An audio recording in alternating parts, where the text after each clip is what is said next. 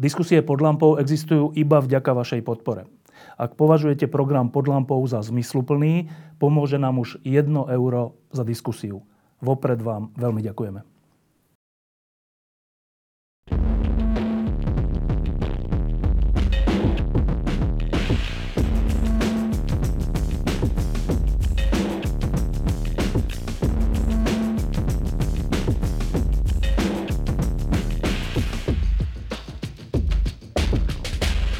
Dobrý večer. E, v tento slavnostný deň tu máme e, zaujímavých hostí a dúfam, že zaujímavú diskusiu. Našimi hostiami sú e, z Českej republiky Tomáš Klvaňa. To je človek, ktorý má veľa identít. Jedna z nich je, že, že je vysokoškolský profesor, alebo učiteľ teda. Ďalšia z nich je, že bol hovorcom Václava Klausa chvíľu, ďalšia z nich je, že bol e, splnomocnencom vlády Českej republiky pre základňu NATO. A ďalšia z nich je, tá najdôležitejšia, že je našim obľúbeným hostom pod lampou. Tomáš Kolania. Druhým našim hostom je e, zakladateľ legendárneho divadla Stoka Blaho Uhlár. A tretím našim hostom je prvý slobodne zvolený predseda slovenského parlamentu František Mikloško. Témou, téma je jasná. Dnes je 28. oktober 2018 a každý, kto žije v Českej republike a na Slovensku dnes, eh, tak si nemohol nevšimnúť dve veci. Tou prvou je, neviem či viete, ale veľmi dôležitá vec. Veľ klasiku vyhrala Barcelona 5-1 nad Realom Madrid. Um, tá druhá vec, rovnako dôležitá, je, že ja som dneska dlho pozeral Českú televíziu a aj niektoré slovenské televízie. A to je, že nebotičný rozdiel. To, čo sa dnes dialo v Českej republike, bolo veľmi krásne v niečom. A aj vysielanie Českej televízie, tej verejnoprávnej, sa mi zdalo veľmi kvalitné, veľmi dobre urobené. A keď som pozeral slovenské televízie, tak ako keby tu bol bežný deň, nič dôležité. To je moja prvá otázka, že o čom toto hovorí František Mikloško? Ja myslím, že to vôbec nie je depresívne konštatovanie. Ja myslím, že to je veľmi dôležité a pravdivé konštatovanie. Keď si zoberieme všetky naše štátne sviatky, Slováci sa nevedia takmer so žiadnym identifikovať. Ako by celé, všetci. Možno 17. november bude istou nádejou do budúcnosti. Ale hovoríme teraz o 18. roku, samozrejme môžeme spomenúť aj 39., 48. už nemusíme, 68. a tak ďalej. Um, to hovorí o tom, no a ešte by som dodal, že na rozdiel od toho, že povedzme Vianoce, Veľká noc, dušičky teraz budú, to celé Slovensko spontánne príjma bez rozdielu náboženstva, bez rozdielu e, toho, či niekto je veriaci alebo nie. To sú sviatky, ktoré sa nejak zabehli. Ale to znamená, my nemáme žiadne vedomie nejakej svojej štátnosti. Ale hovorí to ešte viac. Vznikom Československej republiky naše politické vedomie zostalo rozpoltené. My sme zrazu, a to teda musím povedať trošku aj vďaka Čechom, ktorí odrazu chceli potlačiť celú tú uhorskú minulosť a začali akoby budovať Československo od toho 18. roku, alebo aj Slovensko, my, my sme sa nemali o čo oprieť. A výsledom, výsledkom toho bolo, že sa vytvorili dve akési, dve, dve, dve akési prúdy. Ten prvý bol vodcovský, slovenského vodcu, ktorý nás bráni, nás Slovákov a naše slovenské záujmy. Hlinko, Hlinka, Tiso, Husák, Mečiar, Fico. To je jedno jak druhé. Všetci naplňajú tento scenár, že ja som slovenský predstaviteľ a bránim Slovákov pred niekým iným. A druhý, ktorý vyrastá v tejto krajine veľmi pomaly, a to je ten, ktorý chce zobrať celé slovenské dejiny v kontinuite, ktorý chce hľadať slovenskú identitu v rámci uhorských aj československých dejín a ktorý chce postupovať demokraticky. Tie vodcovské sú veľmi rýchle, tieto demokratické, aby som bola kontinuálne, budú vyrastať veľmi pomaly, ale toto je výzva dneska pre nás všetkých. A preto ja to neprežívam depresívne, to, že my nešťa, ne, neslávime žiadne sviatky. Ja to prežívam ako niečo, čo mi otvára oči a čo mi hovorí, čo treba robiť do budúcnosti čo je úlohou všetkých tých ľudí, ktorým záleží na to, aby Slovensko malo alebo si budovalo svoju aj štátnu identitu. Tomáš, z českého pohľadu to znamená čo? Mě napadly dvě věci, když si o tom mluvil. Já jsem tady dneska soudou okolností byl celý den tady a nebo ve Vídni, takže jsem neviděl ani minutu z toho vysílání České televize, ale dovedu si to docela dobře představit a myslím si, že to vypovídá o dvou, o dvou věcech. Ta první je, že přece jenom v České republice a v českých zemích ten svátek, protože zejména ten totalitní režim se ho snažil nějakým způsobem kamuflovat třeba tím dnem znárodnění a e, rozhodně si ho nepřipomínal až do konce.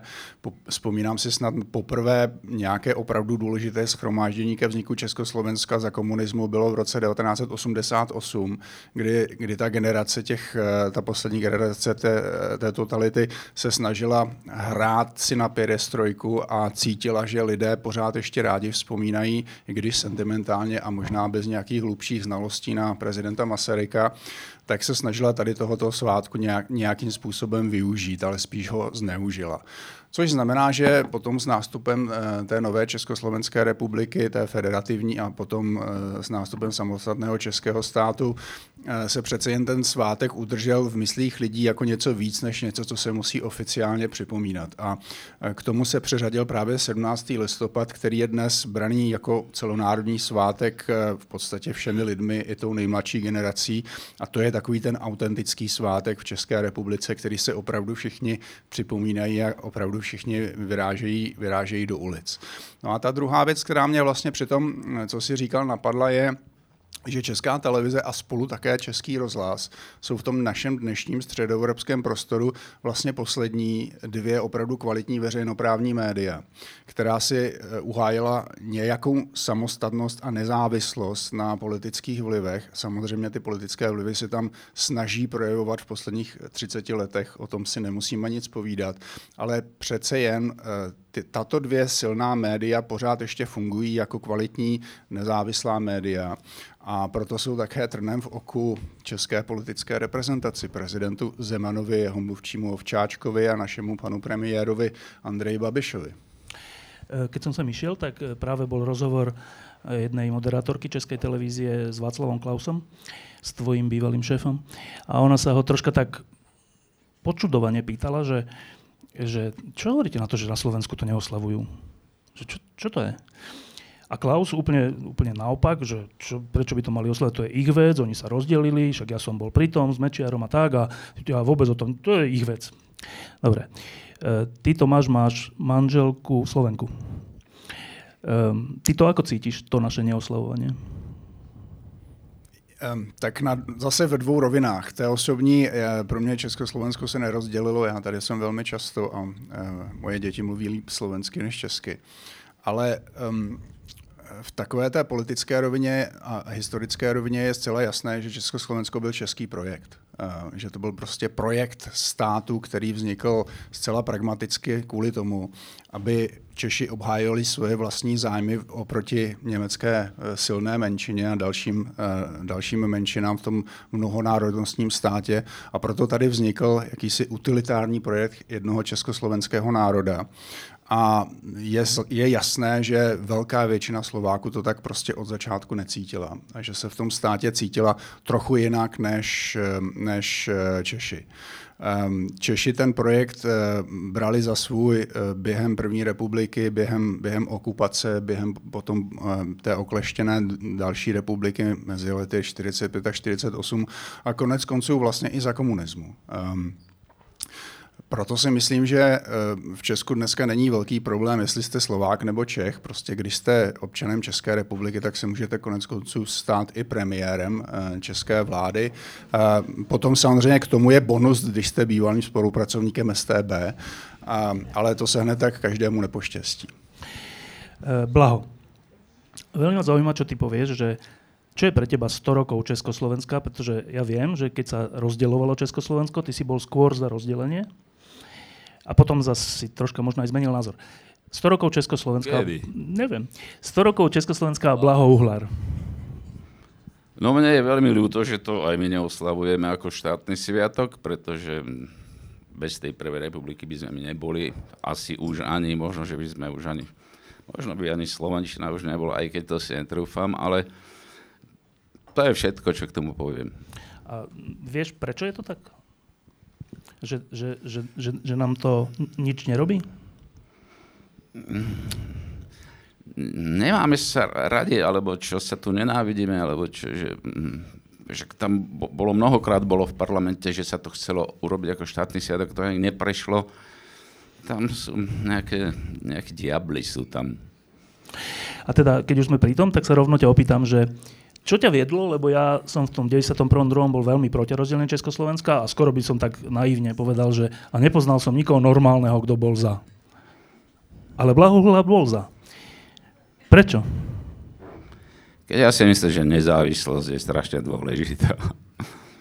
Ja mám aj nezávislé divadlo, teda mám, no tak je to závislé od čeličeho, ale nemôže mať žiadny minister odvolať a ja myslím, že tá nezávislosť je to najdôležitejšie, lebo to znamená slobodu a zodpovednosť za seba samého. E, áno, a keď sme tú slobodu a zodpovednosť za seba samého dosiahli, e, s odstupom 20 x rokov sa na to pozerá, že zvládli sme to? Ja si myslím, že garnitúra slovenskej elity podľa mňa nezvládli ten rok 90, po revolúcii to slovenské elity nezvládli, to si ja myslím.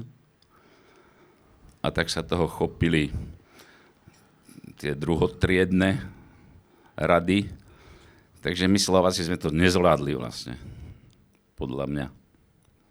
A teda lutuješ to, že sme sa rozdelili, alebo že aj keď sme to nezvládli, nevadí? Ja myslím, že to je dobré, že sme sa rozdelili. Ja myslím, že to je vynikajúce aspoň vidíme, že kto nás tu terorizuje, ani Rusi, ani Česi. Len keby sme si to dokázali lepšie uvedomovať a lepšie sa v tom mm, pohybovať, viac si, viac si to uvažovať o tom, čo je, za čo sme my zodpovední a tak ďalej. No. E, teraz, teraz poviem iba slovo, že Československo a povedzte mi jednou vetou, že čo vás napadne. Československo, Fero Mikloško, jednou vetou. Demokracia, vzdelanosť, kultúra. Tomáš? Gabčík a Kubiš. Blaho? Ja neviem. Hokej? Dobre, a teraz, teraz poďme po jednom. Tak, Fero, prečo vzdelanosť, kultúra a čo bolo tretie? Vzdelanosť, kultúra, demokracia. Demokracia, no. Slovensko zažilo v 20 a 30 rokoch taký rozmach. Odraz vyrástla kumelecká, politická, kultúrna, vedecká proste elita, áno, bol to aj šťastný a hviezdny čas Európy, to isté prežívalo aj Francúzska iné krajiny, tie 30. roky, ale to sme nemali v celých svojich dejinách. Mnohí hovoria, že Prvá republika bola proti náboženstvu, proti katolíckej cirkvi. No dobré, ale veď vtedy vyrástli také osobnosti katolického života, na Spiši vyrástla taká elita katolického mysliteľstva, aká nemá období, aká nemá, aké nemá porovnanie. Čiže to bol aj nejaký zvláštny čas. Ja som sa raz pýtal Ruda Filu, profesora, výtvarníka vynikajúceho, že čím to bolo tie 30. roky. On povedal, že v celej republike Československej bola atmosféra, že proste vzdelanie a kultúra sa proste niesli. Že ľudia si to vážili, ľudia si kupovali knihy, zároveň tým, by som povedal, nejakým spôsobom živili tých spisovateľov, žili ako nezávisle a podobne. Čiže bol to aj šťastný čas, ale bolo to zároveň podmienky, ktoré vytvorila tá prvá republika, že že proste to bol obrovský rozmach. A ja si myslím, veď už som to viackrát povedal, že vlastne iba týchto 20 rokov urobilo pre Československo to meno, ktoré má dodnes, že je to hodnota, ktorá proste, ktorou sa nezahráva. Ale súhlasím s Blahom Uhlárom, že áno, teraz vieme, kto sme, sloboda a zodpovednosť sa natýka bezprostredne a proste musíme nejakým spôsobom riešiť tento problém. E, ty si Tomáš povedal, že Gabčík a Kubiš, Kubiš bol jeden z najhorších riaditeľov slovenskej televízie, ale ty hovoríš o inom. E, prečo Gabčík a Kubiš? Já myslím, že jednou z nejdůležitějších vlastností státotvornosti je odvaha. A my jako Češi a Slováci se, dejme tomu, za těch posledních sto let opravdu e, můžeme dívat na spoustu dobrých stránek, které se nám podařilo vybudovat, ať už v kultuře nebo v politice, nebo konec konců i ve sportu a v umění. A to platí jako té první republice do, a do značné míry i, i, i vlastně o těch posledních několika desítek, desítkách let ale něco, co, co nám vždycky chybělo, byla právě tahle ta odvaha. A hlavně v těch zlomových momentech, ať už, to byl, ať už to byla odvaha politické reprezentace v roce 1938 nebo v roce 1946 po vítězství komunistické strany ve volbách, nebo potom v tom roce 47 a 48, kdy jsme se nechali zlomit Stalinem a odstoupili jsme od již dohodnutého Marshallova plánu a potom pochopitelně během toho komunistického puče to je všechno nedostatek odvahy. A proto si myslím, že je nesmírně důležité vzpomínat také na ty, kteří tu odvahu měli v kritických eh, zlomových momentech a pro mě Gabčík a Kubiš jsou vlastně takovým tím opravdu zářným příkladem eh, Čechů a Slováků, kteří eh, měli odvahu něco pro ten stát udělat a šli do situace, o které zcela jistě věděli, že je téměř bezvýchodná. To si myslím, že u nás v dějinách takových osobností moc není a proto je potřeba na ně nejenom vzpomínat, ale především je Eh, zpřítomňovat eh, citlivě, nedělat z nich ty pomníky a, a skutečně se dívat na to, co to, znamenalo, co to znamenalo vlastně pro ně dva, co to znamenalo pro exilovou vládu, co to znamenalo ten jejich odkaz. Já k tomu mám ještě takovou osobní vzpomínku, protože já jsem se narodil v nemocnici v Praze na Bulovce, což je shodou okolností ta nemocnice, ve které zemřel Heidrich. Um, a já ještě pamatuju jako dítě tu zatáčku, ve které, ve které došlo k atentátu na Heidricha v roce 1942. A moje babička, děda a tehdy máma, které bylo několik málo let, pamatují tu Heidrichiádu, tu dobu, kdy Němci šli, nacisté šli uh, opravdu byt od bytu a hledali oba dva, Gabčíka s Kubišem. Já jsem chodil do školy uh, uh, a kolem té školy jel Kubiš na kole, když utíkal právě z toho místa činu. A mě třeba vždycky strašně štvalo, jak moje babička, která jinak byla strašně protikomunistická a uh, nesnášela ten totalitní režim, když přišlo na Heidrichiádu, tak jako by souzněla s tou komunistickou propagandou a říkala, to nestálo za to. Eh, smrt tady toho jednoho nacisty nestála za tisíce českých životů, za, za dvě vypálené a, a srovnané české vesnice. Já jsem si vždycky říkal, tohle je zbabilost. Potom, když jsem dospěl, tak jsem pochopil, že to je opravdu strašně těžké morální dilema a ten názor já nemůžu odsuzovat už jenom proto, že jsem tu dobu sám neprožil. Ale přesto si myslím, že Gabčík, a Skubiše, Gabčík s Kubišem představují to nejlepší, co, co, co, tyto národy, co tyto národy vlastně nám odkázali. Blaho. Prečo hokej? Jaj, no. To nemusím odpovedať, ne? No, že nič lepšie ťa nenapadlo? Ja som fanúšik hokeja, ale teda... Však to je vynimočné, že taká krajina malá bola tak dobrá v hokeji, ne? Tak boli sme aj majstri Európy ešte, vo futbale a druhý na svete vo futbale. Existuje ešte iná malá krajina, ktorá je porovnateľná v hokeji. Fínsko, Fínsko, Švédsko, vidíš, Švajčiarsko. No vidíš, tak neviem prečo. No. a fakt ťa nič iné nenapadne? Ale tak sa dá o, o rozprávať o všeličom, samozrejme, len ja nemám až takú dobrú výbavu. To si to vážim veľmi, túto, túto tému odvahy, no to sa teraz aj, ak bolo to výročie toho Mníchov a to je, ja tiež neviem, čo by som robil, keby bol Mníchov. No, tam je to tragické, že, že tí Slováci a Česi e, ochotne narukovali v tom, a to nechcem popliesť, 38. A potom sa to tak tam, tam, tam niekde, veľa ľudí tvrdí, že tam niekde sme stratili Slováci a Česi tú odvahu asi, to hrdinstvo, a že keby tam bol iný prezident, že by to možno bolo inak. No to je, to je také smutné, no a ešte, ešte je úžasné, to bolo asi šťastie, ktoré tiež sme si nevydobili sami, že v tom 89. pravdepodobne bolo nejaké veľmocenské vákuum, alebo čo, pretože keby tam tá veľmoc, čo je na východ od nás, e, bola pri tej sile, ako je teraz, alebo predtým, tak asi by sa nič také stať nemohlo. A tak je dobré, že sa tak stalo a je, to výborné, že sa rozdelili a že si teraz si myslím ďaleko viac rozumieme, aj sa navzájom vážime. A pre, pre, o, os, osobne ti poviem, že ja som v to, pred tým rozdelením strašne neznášal také tie žvasty. A tých bolo strašne veľa ono to bolo miestne šírenie poplašných správ. Nám sa rozprávalo, že slovenská koruna bude 60 jednej českej. To sa tu normálne rozprávalo. Česi vysielali nejaký pseudodokument feature, kde taký ten Rambo tak strial do takých nejakých tých VHS, ktoré sa na Orave vyrábali. A bolo to akože tá, ako keby slova si budú nás strieľať, že sa budú píliť kolajnice, že budeme zatvárať Židov, že budeme zabíjať Čechov.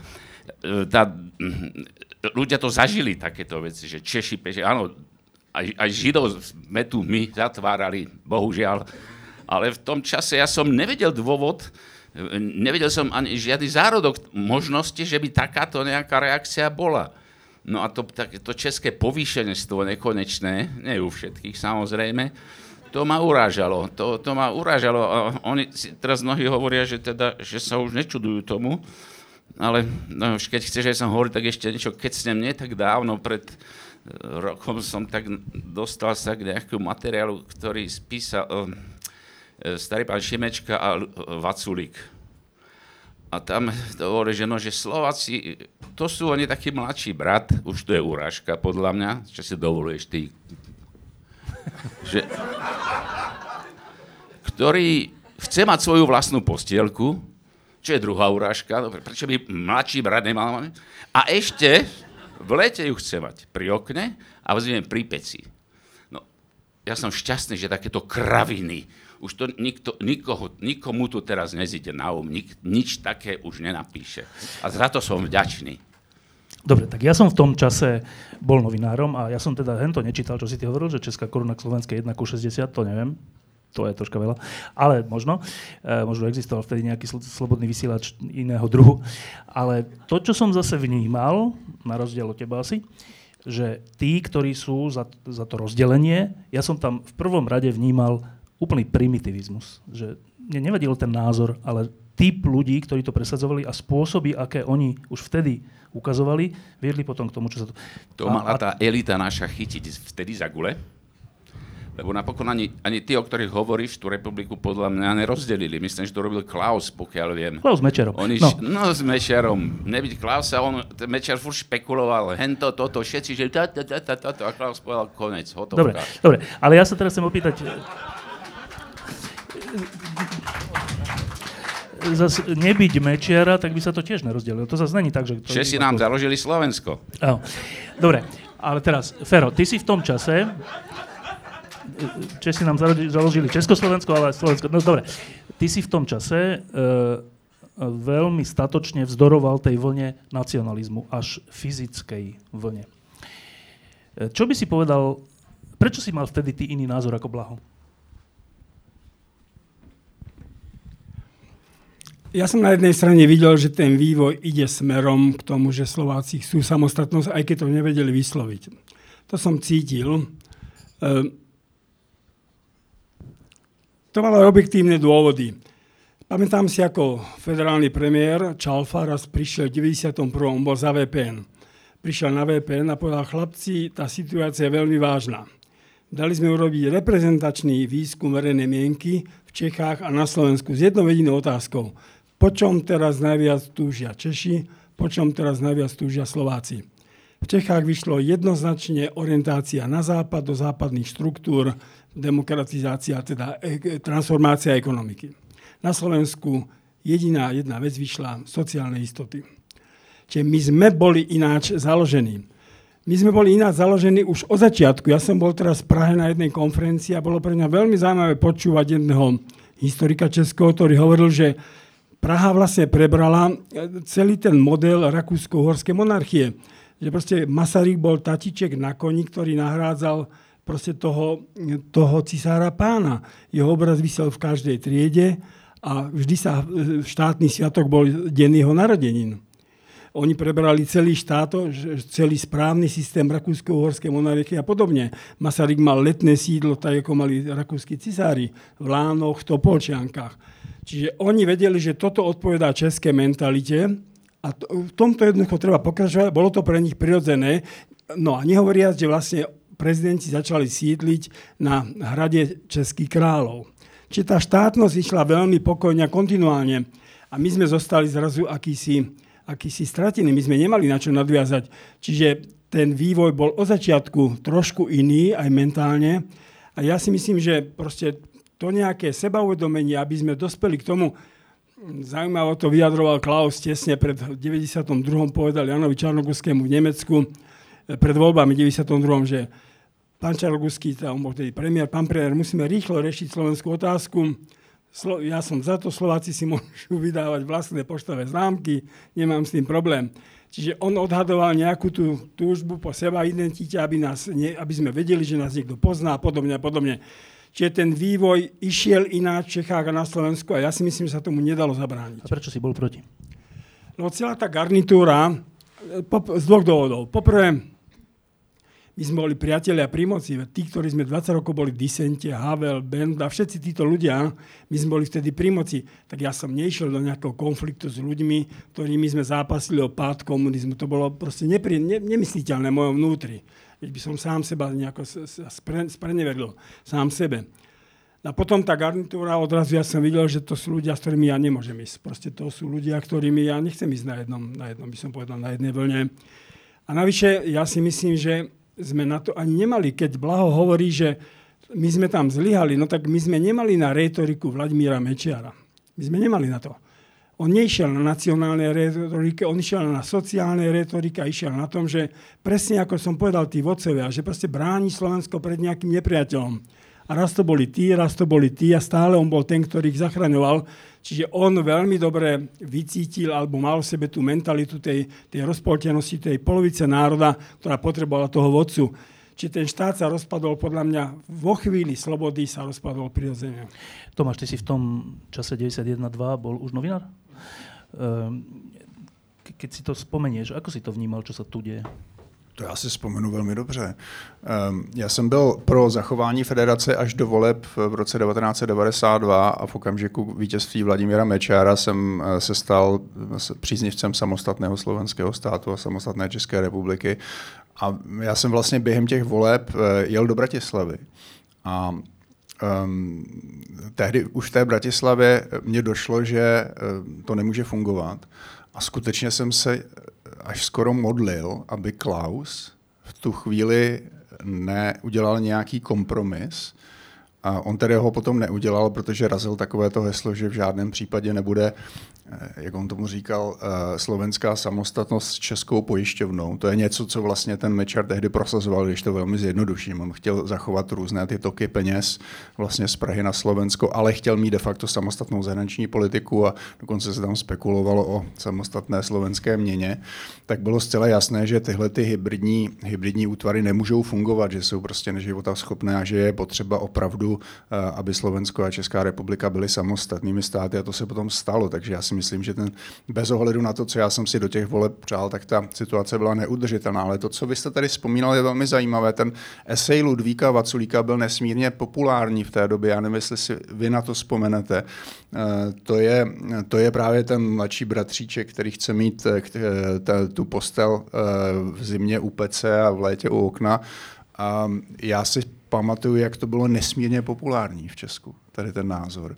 Když začala ta takzvaná pomlčková válka ve federálním parlamentu, což si spousta z vás určitě nespomene nebo nevíte, co to bylo, ale to, to bylo vlastně eh, diskuse o tom, jak se má ta nová Česká a Slovenská federativní republika jmenovat. Eh, má tam být pomlčka mezi tím Československá nebo nemá být. Tak po Praze v metru chodili lidé, s plackami, na kterých, na kterých byl nápis Stydím se za Slováky.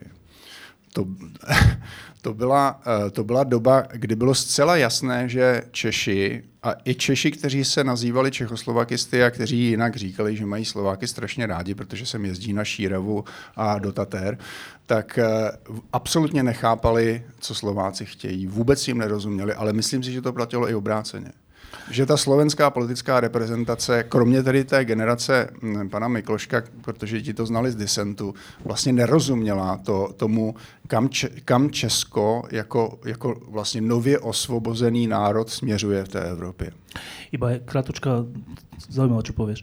V tých rokoch, 91, 2, ale aj 3, 4, to už sme boli samostatné republiky, keď sa robili prieskumy verejnej mienky, tak vždy bola väčšina ľudí na Slovensku za spoločný štát Je v poriadku, že politici robia niečo v tak vážnej veci bez ohľadu na to, čo si, ľubia, čo si myslia ľudia? Já myslím, že to je naprosto pořádko. Ukazuje to jenom na nesmyslnost referent v takovýchto momentech. Podívejte se na Británii dnes. Jako tam se v nějakém momentě eh, Britové rozhodli, že chtějí odejít se eh, společné Evropy. Eh, rozho- rozhodovala, rozhodovala o tom vlastně jako sice většina, většina těch voličů, ale ne žádná výrazná většina. Bylo to, dejme tomu, nějakých 52%. A těch 52% rozhodlo o celém, celé zemi, o budoucnosti směřování Velké Británie na desítky let dopředu.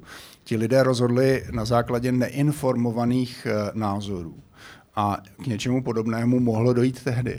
E, to směřování Slovenska k samostatnosti podle mého názoru bylo nezvratné. A dělat v takové vypjaté situaci, emocionálně vypjaté situaci referendum, si myslím, nemělo žádný význam. Ne, ne, ja, ja, ale ja, som, ja nevolám po ja, referende, ja, ja, ale že rešpektovať ten názor ľudí no, nejako aspoň.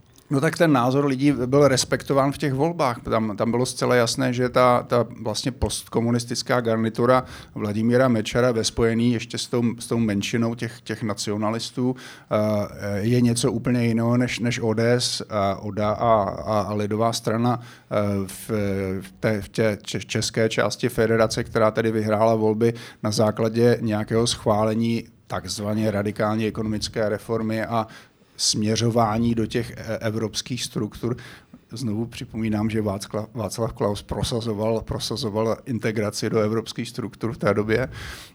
Takže e, ty, ty, ten vektor té politiky na Slovensku byl úplně jinám než, než vektor politiky v České, v České republice nebo v tehdy v té české části a to prostě nešlo udržet. Reakcia Fero Mikloško?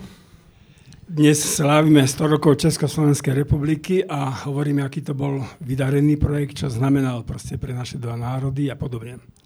No ale ona vznikla rovnako bez referenda z vôle politikov, čiže bolo to možno niečo, čo nám súdičky dali aj pre celé to storočie. Tam sa neudialo nič, nakoniec 38. a 9. išiel bez referenda, a 48.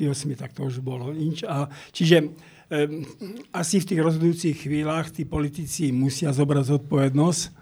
Nakoniec aj to rozdelenie štátu, dnes sa zhodneme v tom, že to asi bolo, potre- bolo potrebné, nedalo sa tomu vyhnúť a teraz je otázkou, čo s tým chceme urobiť my na Slovensku a vy v Čechách. S tým súvisí táto otázka, že ľudia, ktorí si myslia, že to rozdelenie bolo nevyhnutné, argumentujú aj historicky, že, že ako keby vždy, keď nastala situácia, že to je možné sa rozdeliť, tak sme sa rozdelili.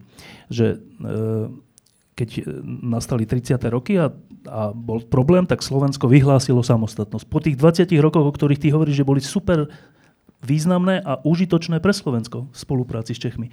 A v prvom momente, keď to bolo možné, sme sa od Čechov odtrhli. E, a to je tá otázka, že ten pokus o spolužitie viacerých národov a národností v jednej krajine bol od začiatku milný? Československá republika mala dve línie. Jedna bola politická a druhá bola tá, ktorú som spomenul. Teda bolo to budovanie demokracie najmä prvých 20 rokov, ale potom tá kultúrna a vzdelanecká. A ja si myslím, že aj skúškou Slovenskej republiky, áno, teraz máme samostatnosť, sme sami, ale vo chvíli, keby sme sa nedokázali kultúrne a na poli vzdelania presadiť, tak potom by ešte len začali vznikať diskusie o tom, či to malo vôbec zmysel. Čiže ja myslím, že dušou každej krajiny musí byť kultúra a vzdelanie, tá duchovná atmosféra. Nakoniec aj prítomnosť istých elít, na ktoré môže byť ten národ hrdý. A teraz nemám na mysli len športové elity a podobne. Čiže e, to sú dve línie a tá politika, tá, mňa priťahuje najmä tá druhá. Proste to je, to hovorí niečo o zrelosti a kráse národov. E, preto sa pýtam, že mne sa zdá pokus toho, aby viaceré národy žili spolu, nemusíme to rovno nazývať, že bratsky, ale v nejakej spolupráci a v nejakej nejakom spoločnom celkom. Mne sa to zdá z definície sympatické, ale teda konštatujem, že Národy sa rozdeľujú. Teda, Prepač, môžem ti skočiť do toho? Nie si zvyknutý. Prepač. Ja som skončil. Čiže ja by môžeš. som aj e, trošku slovník zmenil. Môj? Mierne. A ja by som Ale si ho ponechal. zásadne, že sme sa odtrhli od Čechov. Jednak sedmsáci hovoria, že republika sa neroztrhla, ani nerozpadla, ale rozdelila. Ja si myslím, že to hovoria pravdu. A my sme sa neotrhli, my sme k tým Čechom o mnoho bližšie, ako sme boli predtým. Čiže, a myslím si, že všetci ľudia môjho typu sa oddelili, aby boli potom spolu vo väčšom súštáti, čo teraz aj sa teda darí zatiaľ. Takže mm, tam nebolo nič nepriateľské. Keď povieš otrhnúť sa, to má taký nepriateľský podtón. Ty si čítal noviny v 92. Mňa, ja som čítal noviny strašne veľa. Tak České. ak ty povieš, že tam nebolo nič nepriateľské, tak ja tvrdím, že si nečítal. Tak ja určite som nečítal toľko ako ty, takže, ale odtrhnutie nesúhlasím. Dobre, ale teda späť k tej otázke, Tomáš, že pokus tejto časti sveta viacerých národov žiť spolu je od začiatku blbosť? Já myslím, že to je strašně těžká otázka. Já, jako intelekt, eh, intelekt říká, že je to krásná konstrukce, ale eh, realita posledních eh, několika desítech let, ukaž mi stát, který je v Evropě mnohonárodnostní a funguje, funguje výborně. Ty problémy prostě vidíme na západě i na východě. Eh, do Prahy občas přijíždí delegace z Kanady a studují, eh, studují rozvod, protože jim to imponuje. A eh, zejména tady z té francouzské části Kanady, z toho Quebecu, když už tady rozvod, tak by si přáli rozvod ala Československo a nikoliv rozpad ala Jugoslávie. Něco podobného se děje v Belgii. V Belgii já jsem žil v několik asi tak rok v Belgii a ty, ty dvě, ta, ty, ta dvě hlavní etnika, ty dva hlavní národy mají velmi málo společného kulturně a politicky, je, když to přeženu, spojuje narozeniny krále a, a zápas belgického národního mužstva. Um, podívej se na Katalánsko, uh, podívej se na Baskicko, Um, Československo konec konců, já se to snažím vysvětlit svým americkým studentům, pro které to je samozřejmě španělská vesnice, ale Československo opravdu v tom roce 1918 mělo neuvěřitelné množství národnostních menšin. Ano, to byl vlastně stát pospojovaný z národnostních menšin z několika, ná, z několika náboženství. Praha byla Praha byla směsí německé, židovské a české kultury. Eh, postupem času ta naše, to naše, ty naše staleté dějiny eh, fungovaly tak, že jsme se zbavovali jeden druhých, až jsme nakonec zůstali sami. Ehm, keď už jsme pri 100 rokoch Československa a pri jeho zakladateľovi Masarykovi, tak um, on, neviem, či to on hovorieval, že štáty sa udržiavajú na myšlienkach, na ktorých vznikli. On to hovorieval? Um, tak myšlienka, na ktorou, na, jedna z dôležitých myšlienok, na ktorom vzniklo Československo, bola, okrem demokracia tak, bolo tá legendárna veta nebáť sa a nekradnúť. Ehm, keď sa teraz pozerám na Slovensko a Česko, tak mi to príde dosť vtipné. No tak eh, někteří lidé tam zapomínají tu, eh, tu spojku a říkají nebát se krást, že? No, že, že to, a to je tá otázka, že nakoľko my na Slovensku a vy v Česku nadvezujete na to, na čom bolo založené Československo? Fero? Tu by som sa vrátil trochu k tomu, čo povedal kolega Štiež e, o tom Gabčíkovi. A, no proste, oni išli do toho, lebo zrejme porovnávali tú republiku. To bol pre, to bol pre nich akýsi pojem. Hoci bežne sa vie, že aj tam sa kradlo, aj tam bola korupcia. Nakoniec kde není. Ale ja si kladem otázku, že či vôbec možno postaviť takto dnes problém, že či by som bol ochotný zomrieť za Slovenskú republiku, tak si hneď položím doplňujúcu otázku, a za koho? Za tých privatizérov? Tí, čo najviac vykrikovali, akí sú za národ a za štát, tí najviac proste to tu roz, rozšafárili. A my si my stále musíme bojovať. Korupcia nasleduje za korupciou. Čiže e, tá situácia ohľadne štátu, aby som povedal, tej hĺbky toho štátu je strašne rozvyklaná. Strašne rozvyklaná a, a bude treba obrovský zápas, aby sme to znovu uchopili, ale ja, ja myslím, že proste to Slovensko není na tom vôbec zlé. Tie manifestácie teraz v marci 2018 tie boli neuveriteľné. Tak ako v 98. roku to zopätie obrovské. A pozrite sa, ten Havel ja to stále opakujem, po tých voľbách 98 prišiel a povedal, že teraz som presvedčený, že Slováci si zaslúžia svoj štát. Potom zopäti celoslovenskom. teraz, keď tu boli tieto manifestácie, boli tu takí Nemci veľmi vysoko postavení v Nemecku a hovoria mi, že to, čo sa deje na Slovensku momentálne je zázrak. Že to by Nemecko není schopné sa takto dostať za také idei, takéto pozitívne idei do ulic v takom množstve. Relatívne samozrejme počtu obyvateľov.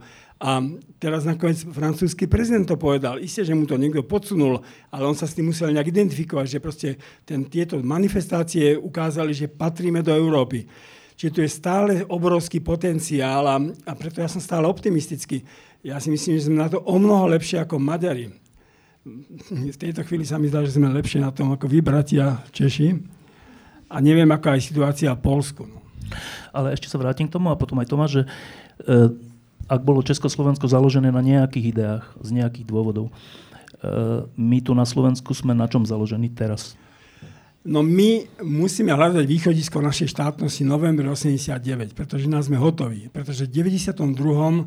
na čele s Vladimírom Mečiarom tu začal taký zápas, taká nenávisť, také, také, také rozputávanie vášni, že toto keby malo byť našimi vytvárajúcimi ideami, tak sme hotoví. Proste Slovenská republika duchovne vznikla v 89. v tom, tej túžbe po slušnosti a normálnej, by som povedal, krajine a na to nadvezujeme aj dnes. Čiže toto je naše východisková idea a stále musíme sa vrácať k tomu novembru a preto som aj rád, že ten november v zásade sa nám darí akoby vytvárať ako sviatok, ktorý zjednocuje celé to Slovensko. Tomáš, na čom stojí Česká republika? Um, nemáš nějakou lepší otázku? Ne? ne. Lehčí či lepší? Tato je dobrá. O, obojí. Um, já jsem teď slyšel v rádiu, v Českém rozhlase, objevili nějakou další nahrávku um, projevu prezidenta Masaryka. Ku podivu jich existuje strašně málo, asi jenom pět. Tak jedna koluje na YouTube jako video, což je strašně zajímavé, na to se případně můžete podívat. To je rozhovor Masaryka pro jednu americkou televizní ne televizní, filmovou společnost v roce 1929, kde vlastně předpovídá, eh, že, že bude existovat něco jako živé televizní vysílání v eh, plyné angličtině. Mimochodem navazovat Masaryk měl za otce Slováka, že? moravského Slováka, uměl skvělé slovensky, a kromě deseti dalších jiných jazyků. A, a, a ta první republika opravdu na, pro Slovensko byla nesmírně významná, takže tam je, není, není nutné chodit do roku 1989, prostě ten společný základ máme v tom roce 1918 s tím dobrým i zlým. E, já, tu otázku, já jsem na tu otázku nechtěl odpovídat, protože když se podívám na ten citát, a to je citát prezidenta Masaryka z jeho, ze závěru jeho prezidentského, z jeho prezidentské kariéry. Tuším dokonce, je to snad jeho poslední, poslední projev v parlamentu v roce 1935 při své abdikaci. Tam tehdy řekl, že státy se udrží myšlenkami, na kterých vznikají. Um, tak eh, a podívám-li se na, na to, kdo dneska sedí na Pražském hradě, tak je mi opravdu velmi smutno, protože nemůžu brát eh, tu českou současnou politickou reprezentaci, tím mám především na mysli prezidenta, premiéra a vládu, která je opřená o menšinovou vládu koaliční, která je opřená o hlasy komunistů. Tak to nemůžu brát ten stav české politické scény jinak než jako zradu těch Masarykových ideálů. A projevuje se to nejenom v těch programech, nebo spíše nedostatku programu těch politických stran, ale i v obyčejných gestech, obyčejných obyčejných výrocích eh, premiéra Babiše, že nepřijmeme do České republiky ani jednoho syrského sirotka, celé té historie o, proti, proti, uprch, eh, proti uprchlíkům, eh, kdy, kdy v České republice nemáme jediného uprchlíka, to přece je zrada těch humanistických ideálů prezidenta Masaryka, který konec konců říkal Ježíš ne Cezar. Ehm, problém je, že Masaryka dneska každý vnímá jako toho tatička na koni, eh, který právě vysel v každé učebně a na každém úřadě a nikdo už dneska pořádně se nedívá na to, eh, kdo byl Masaryk. Tak Masaryk byl především člověk, který se angažoval v, v té kauze Helsnera. Byl to, byl, to, byl to člověk nesmírně občansky odvážný. Ano. Prezident Zeman je, eh, není, není ani špatnou karikaturou prezidenta Masaryka. Takže eh, já souhlasím s vámi, Česká republika je dnes v daleko horším stavu než, ne, ne, než Slovensko.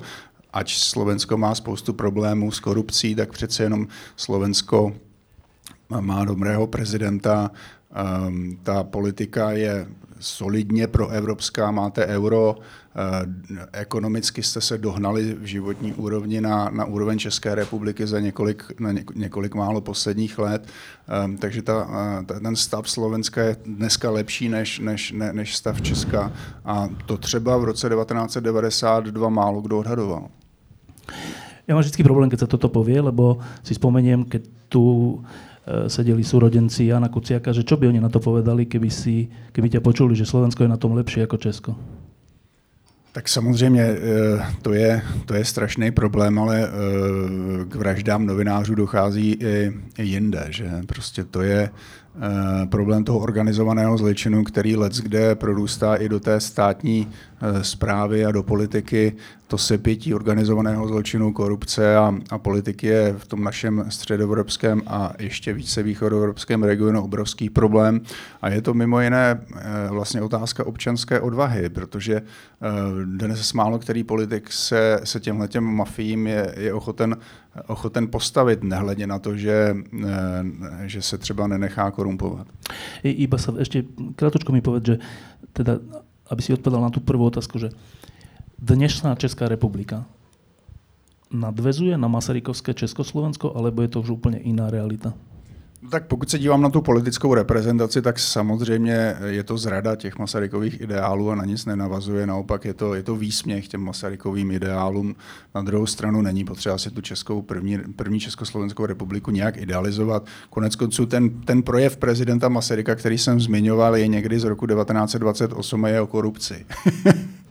Masaryk tam brojí proti korupčníkům, dokonce používá tady tohohle toho výrazu, takže je vidět, že ten problém nás sužoval i tehdy. Samozřejmě ten komunismus tady ten problém eh, postavil ještě eh, jako na steroidy. Jo? To je, to, ta situace je daleko horší dneska, než byla tehdy, ale, ale um, je to um, je, je, ta, ta na druhou stranu zase eh, tím, že jsme se přece jenom integrovali kulturně a civilizačně do, do té západní Evropy nebo do té Evropské unie, tak eh, já, já třeba učím, kromě těch amerických studentů, taky, taky na Karlově univerzitě a um, v mých seminářích a přednáškách mývám menšinu Čechů.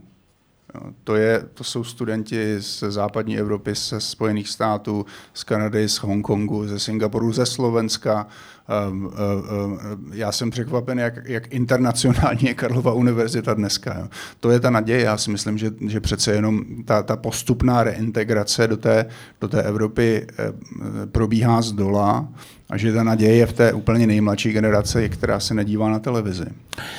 E, Blaho, Tomáš povedal, že dnešná Česká republika z hľadiska toho, ako sa správa, je zradou tej prvej Československej republiky, tých ideí, alebo na čom bola Československá republika založená.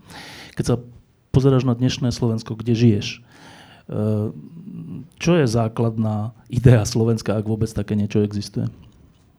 Tak ja mám takú jednu zo svoju súkromnú, ale som už povedal, nezávislosť, odpovednosť za seba samého ale krajšie, ako to Ferko povedal, by som to asi nedokázal povedať. Tam treba niekde hľadať tú ideu. Neviem, či ju niekto tak formuloval, aby sa to dalo povedať tromi vetami, respektíve tromi slovami, nebáť sa a nekradnúť.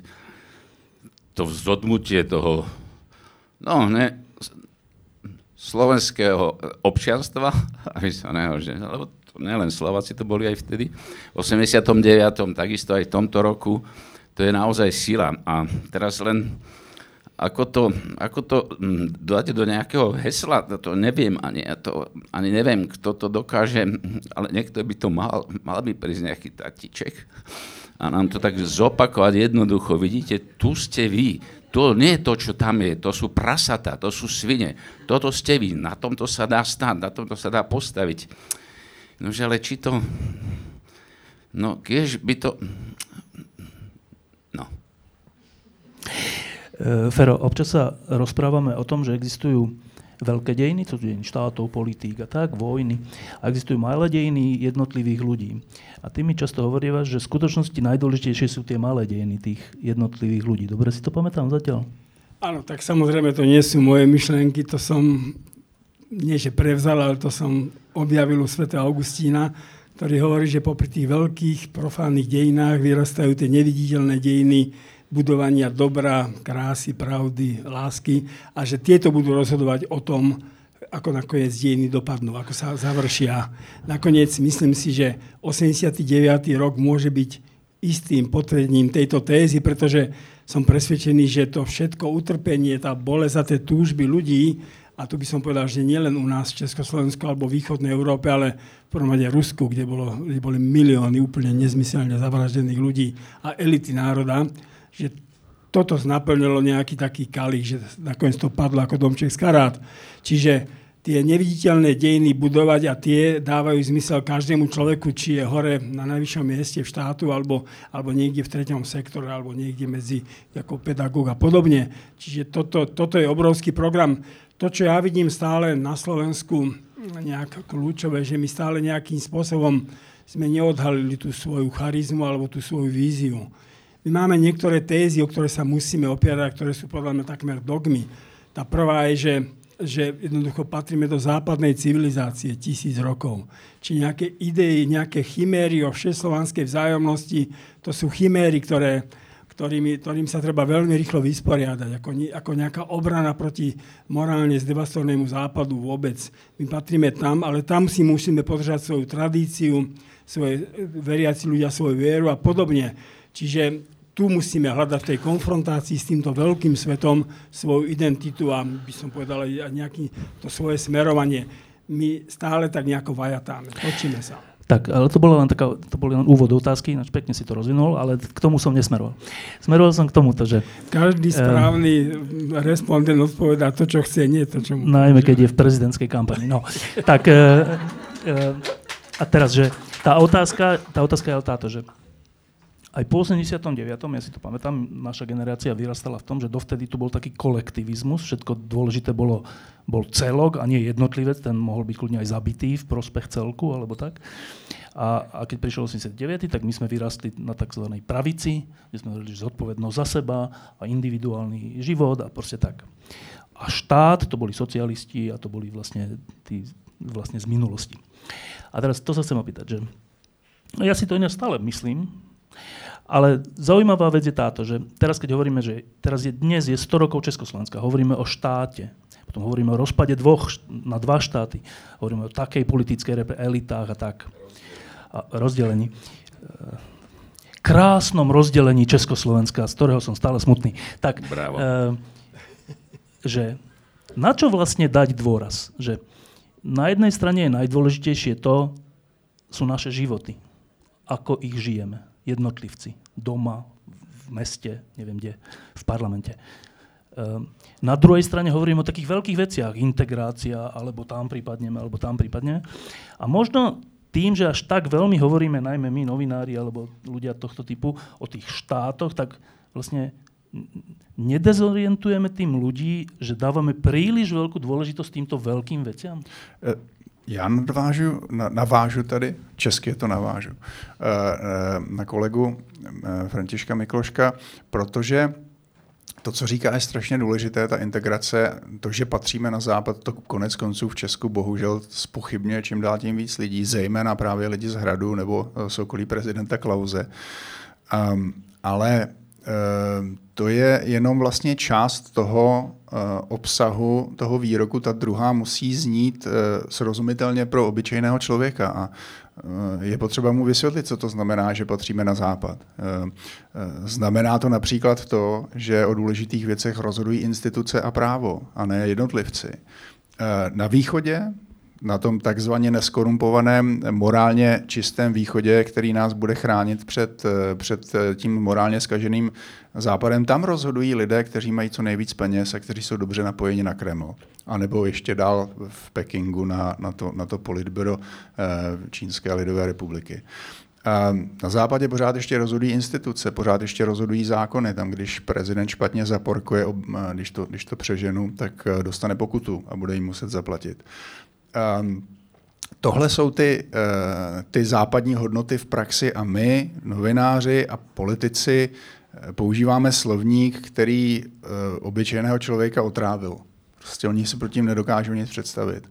Um, takže si myslím, že tyhle ty hodnoty je potřeba vysvětlovat srozumitelným takzvaným politickým jazykem, který ale samozřejmě bude, uh, bude konzistentní a bude, bude lidem vysvětlovat, proč to, když někdo, když někdo věří tomu, že, že nás Putin háj, chrání před eh, rozpadem tradiční rodiny, tak jenom uh, naletěl Putinově demagogii.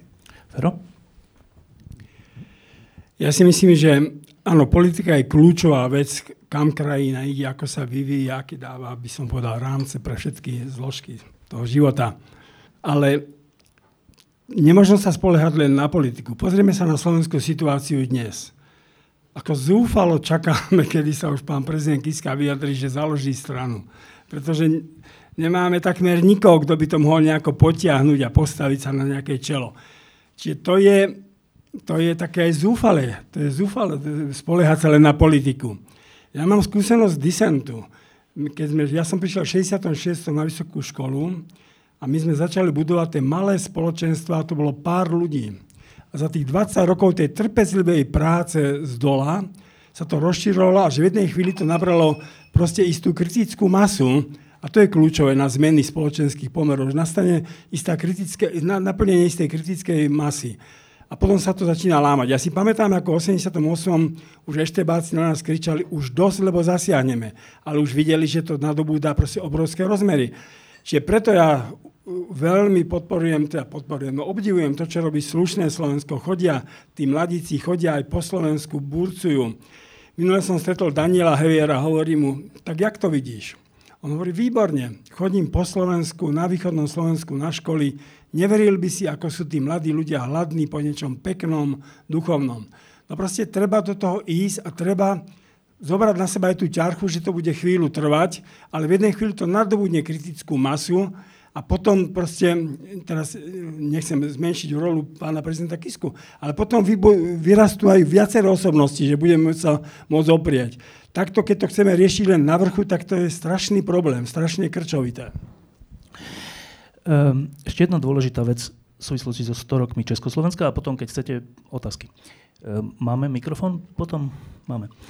Tak, um, aj pri vzniku Československa bolo potrebné uh, nielen politická odvaha alebo nejaká ľudská odvaha, že vôbec tú myšlienku presadzovať, že založiť nejaký štát a presvedčiť o tom iné štáty, ale boli potrebné aj légie. Bolo potrebné aj teda nasadenie života a zaujímavé je, že v tom Československu, v tom 38., keď, keď teda hrozilo, že Hitler e, napadne Česku, Československo, tak sa ľudia, koľko? Milión ľudí sa prihlásilo?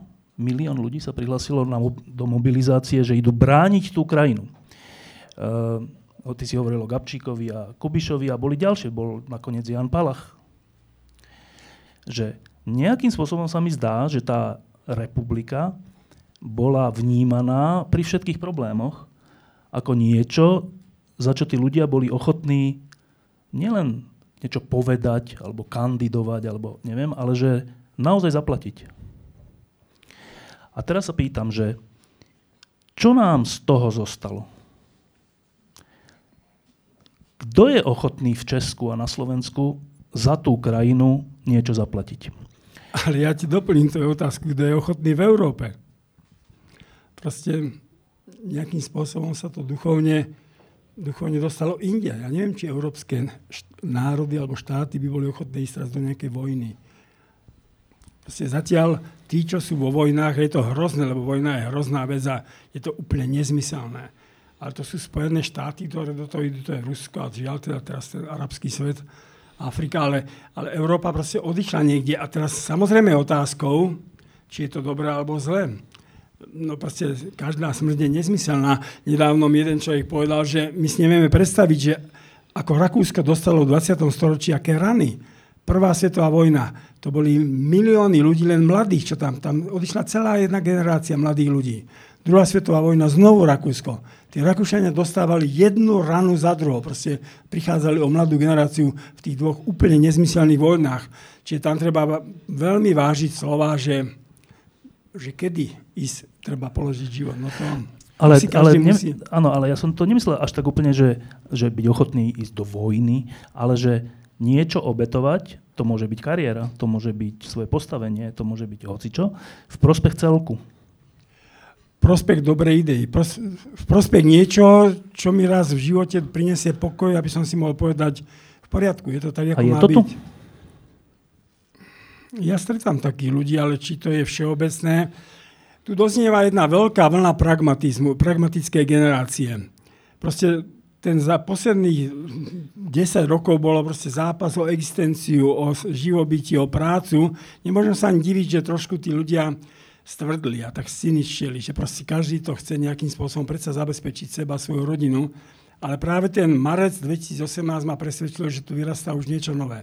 Že sa to prekonalo, že tu znovu sa vracia nejaký idealizmus. Čiže pre niečo, áno, pre niečo, čo ma presahuje a čo má zmysel v mojom živote.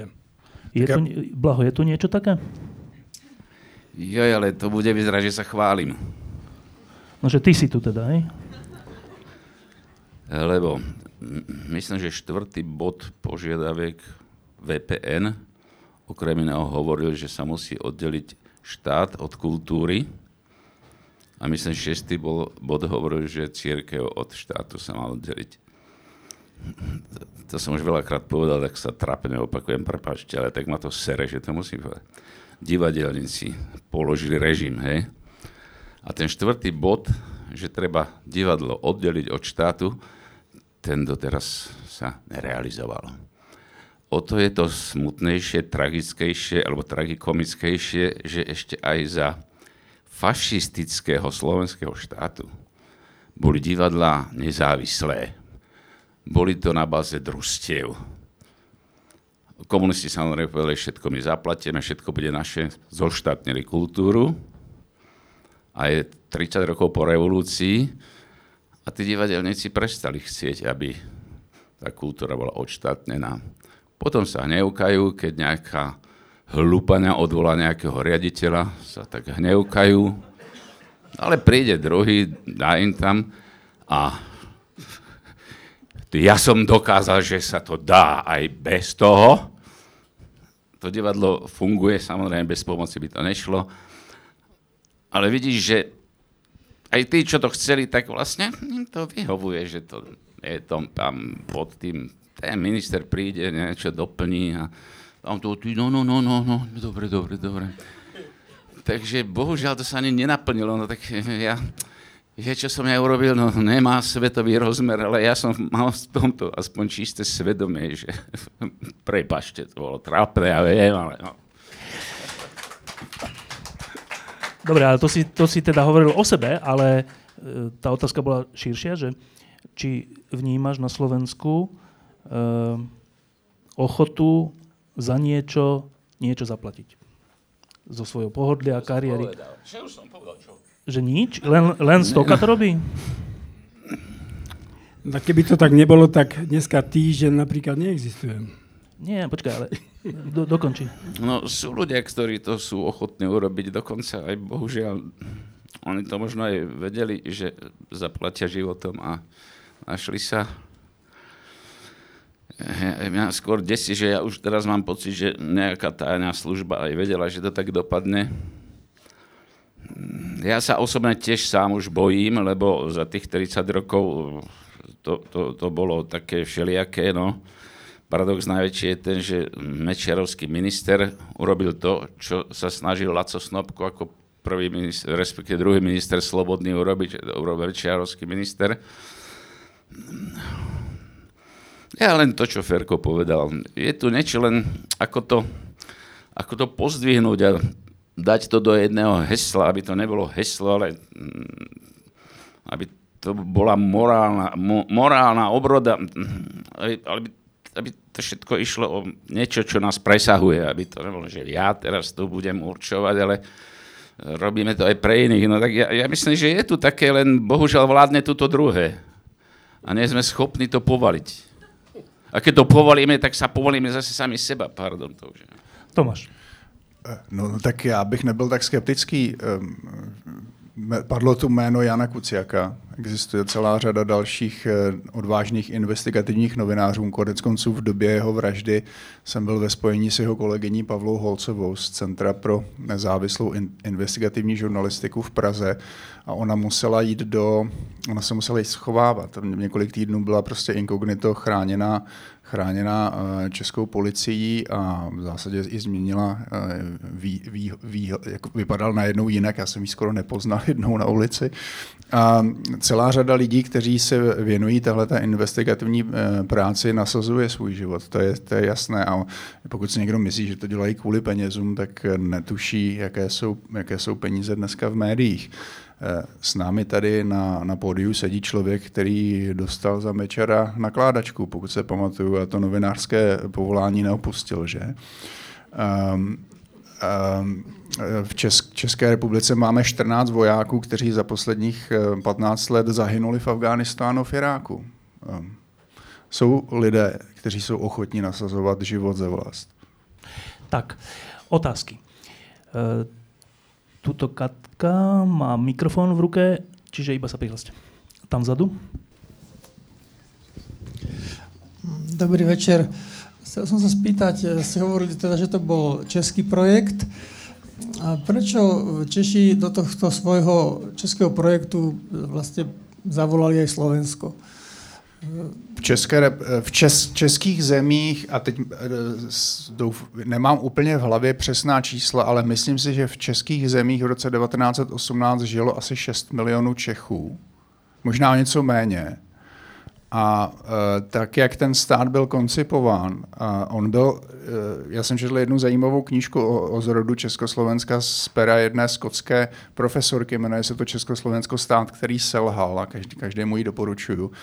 E, je pravda, že Eh, ta Verisajská konference probíhala poměrně chaoticky a že nakonec ty hranice Československa byly do značné míry výsledkem velké improvizace a náhody, ale co improvizace nebyla, eh, bylo to, že Češi potřebovali k tomu, aby byli rozhodujícím národem v tom jednom státě Slováky prostě početně.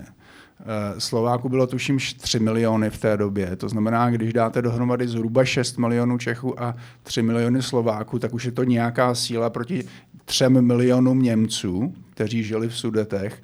A to nepočítám ty Maďary, Poláky, Rusíny a další, další, další menšiny v tom státě.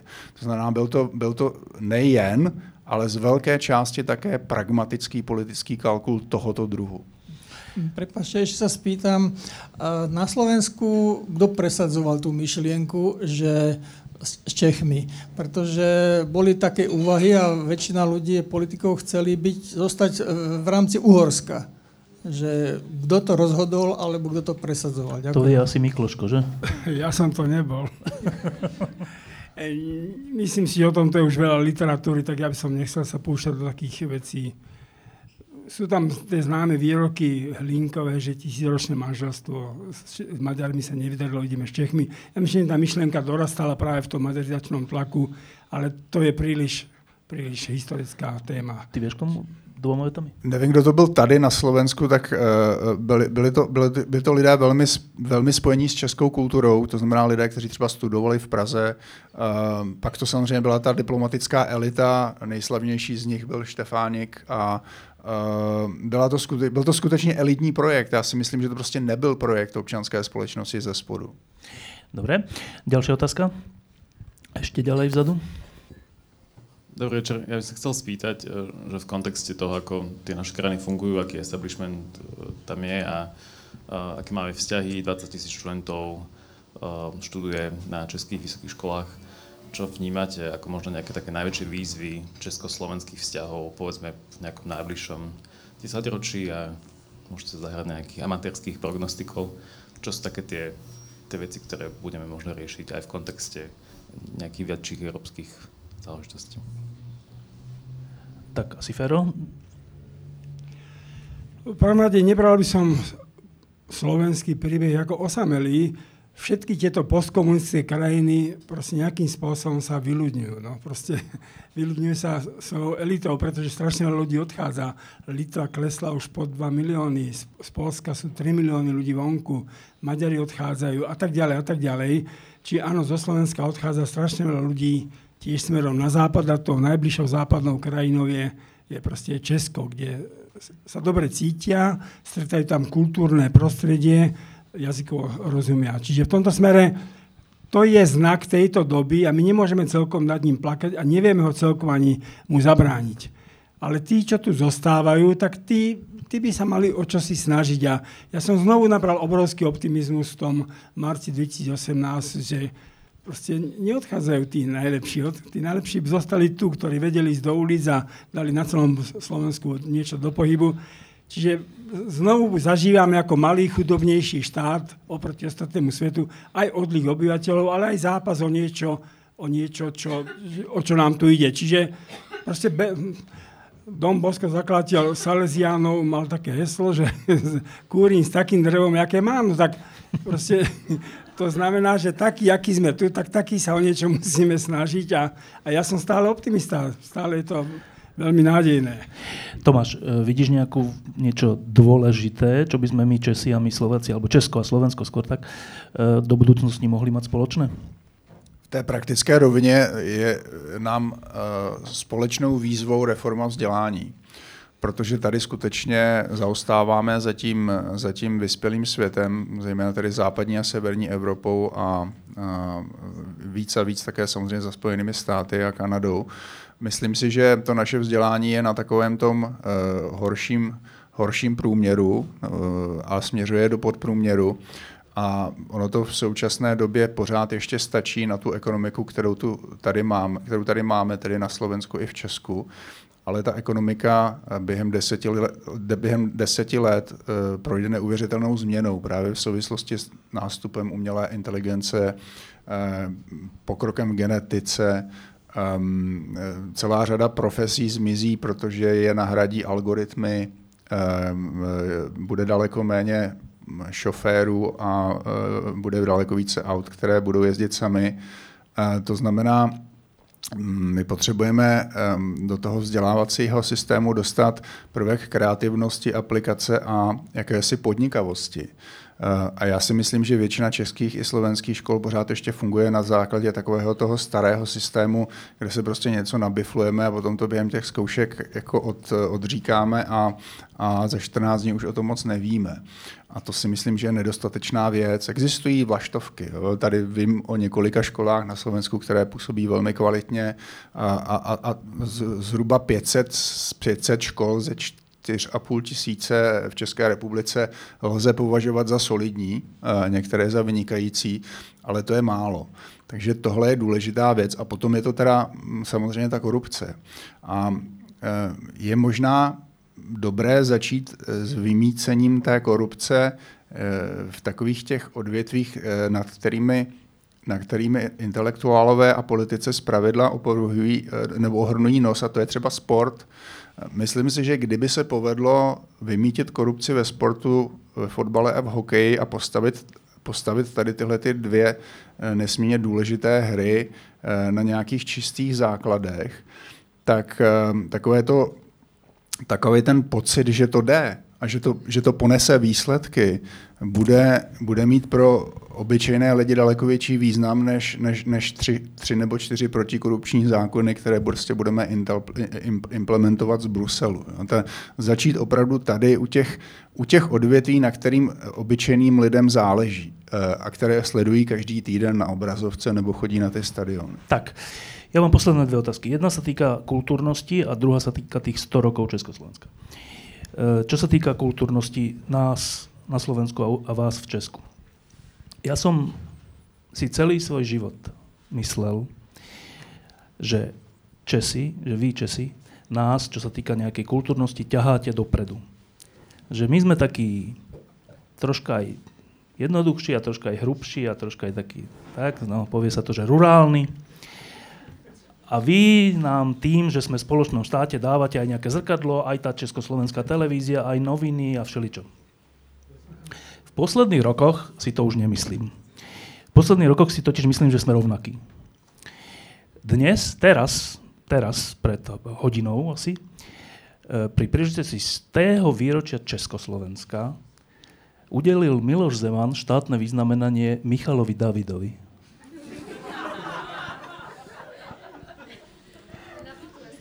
A to je čo? Akože... No, kultúrnosť českého národa.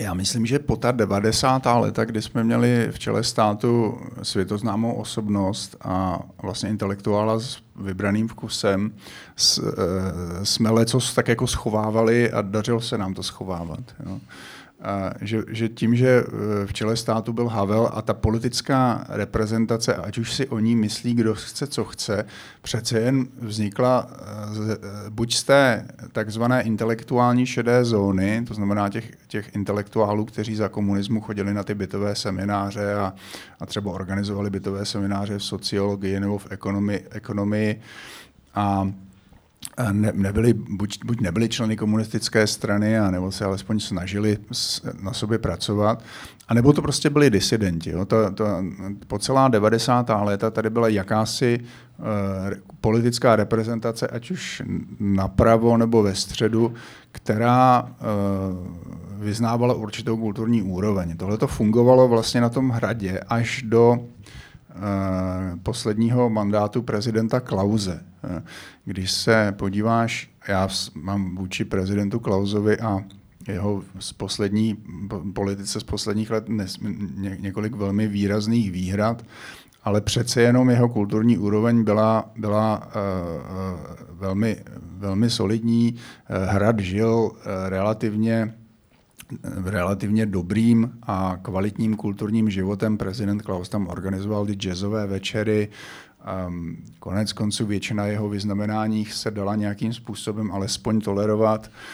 Um, to skončilo. V roce 2013 jsme si zvolili v přímé volbě Miloše Zemana a Miloš Zeman se ukázal být politikem bez jakýchkoliv skrupulí a totálně cynický. A tyhle, ty, tahle ta gesta dělá z části proto, aby se zavděčil svojí volební základně a z části proto, aby, aby dráždili lidi jako já. A teda to je vec jedného člověka, alebo to je vec kulturnosti toho národa? To druhé bez zesporu. To druhé. Jak říkám, my, my, jsme se, my jsme se právě za tu naši elitu v 90. letech schovávali. Jo? A teď se, ukázalo, teď se ukázalo, kdo jsme vlastně opravdu. Kulturnost slovenského národa. Blahouhlar. Jo, to je pre mňa ťažká otázka. Naozaj. Ale je nás tu pár kultúrnych, nie? Ja myslím, že... Čiže som si vždy myslel, že Česi sú vpredu, ale nesledujem to veľmi, tak neviem, alebo inšpirácie divadelné som preberal z Čech, hoci aj medzi nimi boli Slováci. No keď by bola tá kultúrnosť slovenského národa vyššia, to by, bolo, to by bolo krásne a zase ide o nezávislosť v zmysle zodpovednosť za seba samého, aby tú kultúru robili tí ľudia, ktorí to robiť chcú a nie to, tí, ktorí sú tam zamestnaní. Ale či by som, ja myslím, že sme, keď, keď porovnáme, čo tu bolo v roku 1918, aj keď teda nie som odborník, no tak no možno, že to je zázrak, čo je Slovensko. To, to je pravdepodobne zázrak. Neviem, komu môžeme za to ďakovať, ale však vieme o tom. Tak z toho hľadiska je to úžasné, krásné, ale porovnať to, neviem. Můžu ještě dodat. Já myslím, že nejhůř se, alespoň na českých zemích, podepsala normalizace. Že eh, paradoxně ta normalizace nám skřivila páteř daleko hůř než ta, než ta otevřená diktatura v těch 50. letech, kdy opravdu šlo o život a kdy se ve věznicích mučilo a popravovali se nevinní lidé. Um, Přece jen, když se podíváš na tu kulturu 60. let, tak ještě lecos, prostě lecos z té kultury 60. let navazovalo na ty české kulturní tradice 20. a 30. let. A to zmizelo absolutně po sovětské okupaci. Uh, jako kdyby tím, uh, jako kdyby opravdu někdo mávnul po té okupaci tím čarovným proutkem a uh, ta, ta uh, kulturní a a podnikatelská nebo podnikavá elita odešla do zahraničí a v té, alespoň tady v těch českých, v českých zemích během, během té normalizace zbyli lidé, kteří tam vlastně uh, žijí dodnes, ale jejich děti, já jsem, když mluvíš o Michalu Davidovi, jo, tak já jsem ča- začátkem 90. let si myslel, že to je naposledy, co slyším to jméno. Jo. Um, a uh, podívej se na ten comeback. A ten comeback souvisí s tím, že ten duch normalizace v nás pořád ještě přežívá. E, teraz som si vlastne uvedomil, Fero, ty vieš, to je Michal David? Nie ale ja sa ospravedlňujem, ja som nemal televízor nikdy. Takže... E, povedzme, že Jožo Ráš, povedzme, že také niečo. Ne, to ne, to je daleko horší. Ešte horšie? tak čo je také, no, tak čo mu mám povedať zo Slovenska? Jadranku, alebo čo mám povedať? tak, kultúrnosť Slovenska. Tu je klub pod lampou podobné strediská sa dneska rodia na celom Slovensku. Boli sme nedávno s Petrom Zajacom v Partizánskom. Skvelá mládež, ktorá tam dáva čosi do pohybu. Levoča, tie ich levocké dni, Košice a podobne. Skoro v každom meste vyrastá niečo takéto. Výstav, nikdy nebolo toľko výstav rôznych, ako je teraz. Teraz nás čaká mesiac fotografie, čo Václav Macek už 29 rokov robí. A podobne a podobne. Blaho Uhlár so svojím nezávislým divadlom. To, čo mne chýba, a teraz sa ospravedlňujem, je elita akási. Ľudia, ktorí, a teraz poviem, že najviac ma sklamávajú univerzitní pedagógovia. Proste to sú ľudia, ktorí už to sú není ľudia, ktorí by tam zotrvávali ešte z čias komunistických, to sú noví ľudia.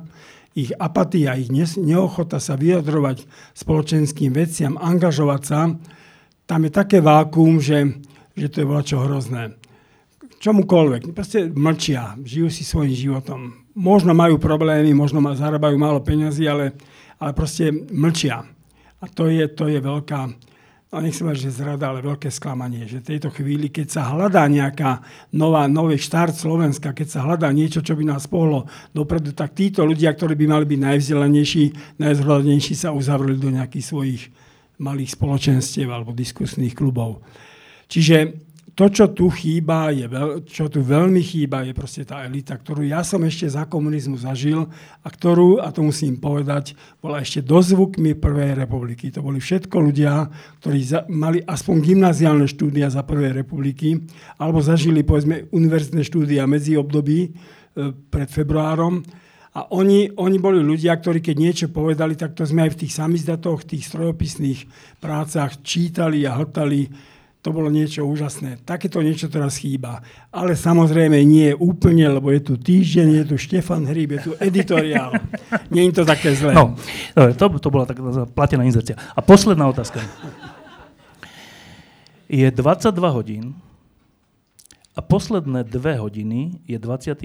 október 2018, čiže storočný príbeh Československa má posledné dve hodiny. V tejto chvíli. A my máme to privilegium, že sme ho zažili. Všetci. Čo to bol za príbeh tých 100 rokov Československa? Tomáš. Myslím si, že eh, to byl víceméně úspěch pro oba národy, pro Slováky asi větší než pro Čechy. Um, ale když se podíváš na budovy v Praze, které byly postavené koncem 19. století a někdy dokonce ještě ve 20. letech, ve 30. letech, tak na některých uvidíš citát ze svatováclavského chorálu. Nedej zahynout ti námní budoucím. No. Tak když, když, si je, když se opravdu zamyslíš nad, nad, nad tím veršem, tak je to pořád jakási obava z přežití obava z, z takového toho pocitu nesamozřejmosti té existence českého národa. Já teď nechci mluvit za Slováky, ale vy jste byli ještě v daleko horší situaci v tom roce 1918. Tak dneska tuhle otázku naštěstí nikdo neklade. No, ta, ta, ta samozřejmost existence českého národa je daná. Otázka česká, tak jak ji kladl Masaryk, je naštěstí v tomto ohledu vyřešena. Um, takže z tohoto základního pohledu nám to Československo opravdu v různých dobách pomohlo ať už kulturně nebo politicky, eh, vyrůst v relativně sebevědomé evropské a konec konců do evropských a euroatlantických struktur integrované národy. A to je velmi důležité, protože tady existuje docela solidní základ pro proměnu, pro civilizačně kulturní proměnu obou těch národů a to znamená práce na všech těch problémech, o kterých my jsme tady uh, mluvili. Ale ten základ tady je a máme k dispozici celou řadu, uh, celou řadu uh, podpůrných prostředků, ať už z té Evropské unie nebo odkudkoliv odinut, abychom se, uh, abychom se pokusili pracovat právě na těchto, těch, na těchto těch důležitých detailech. Ano.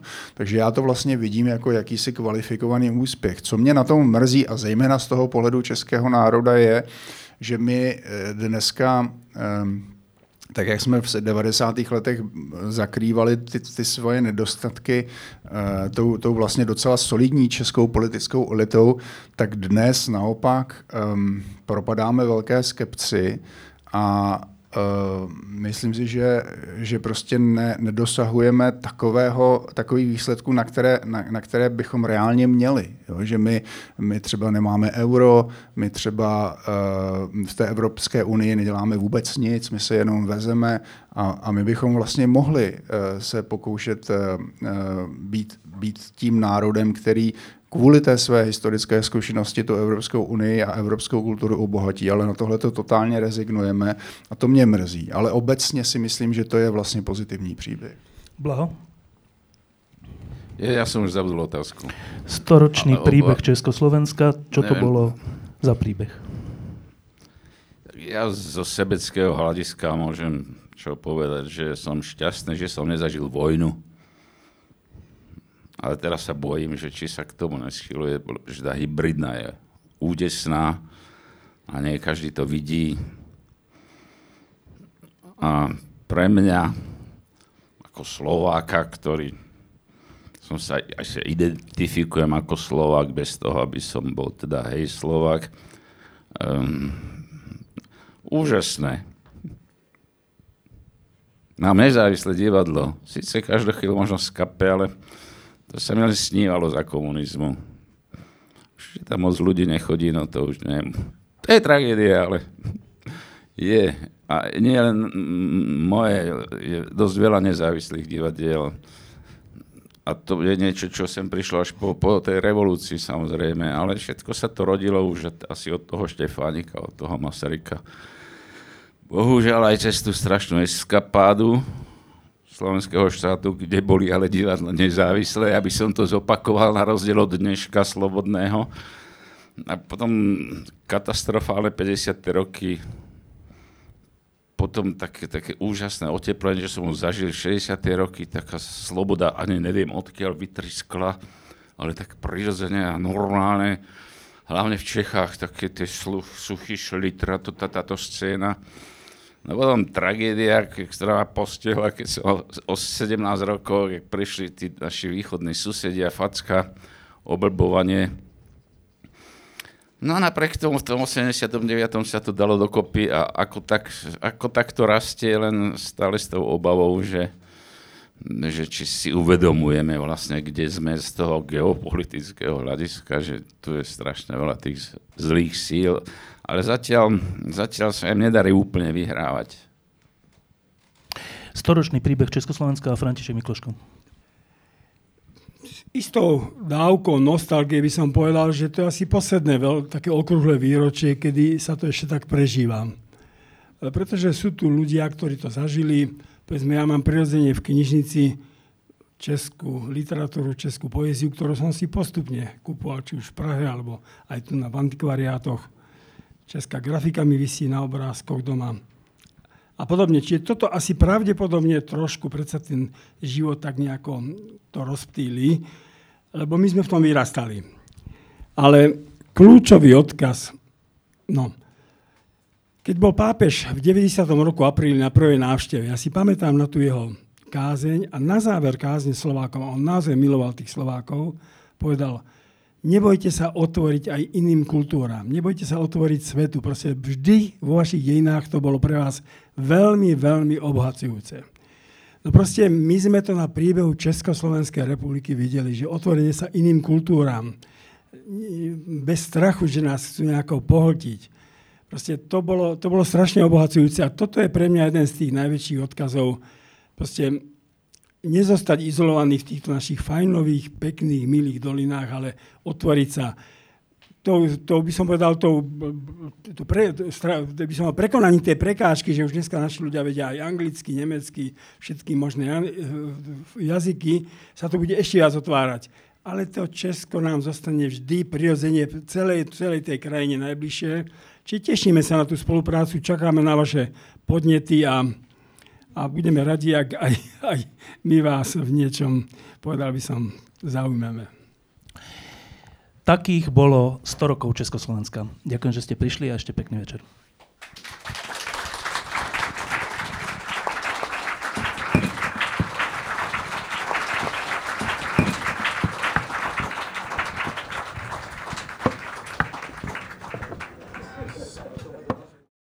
Diskusie pod lampou existujú iba vďaka vašej podpore.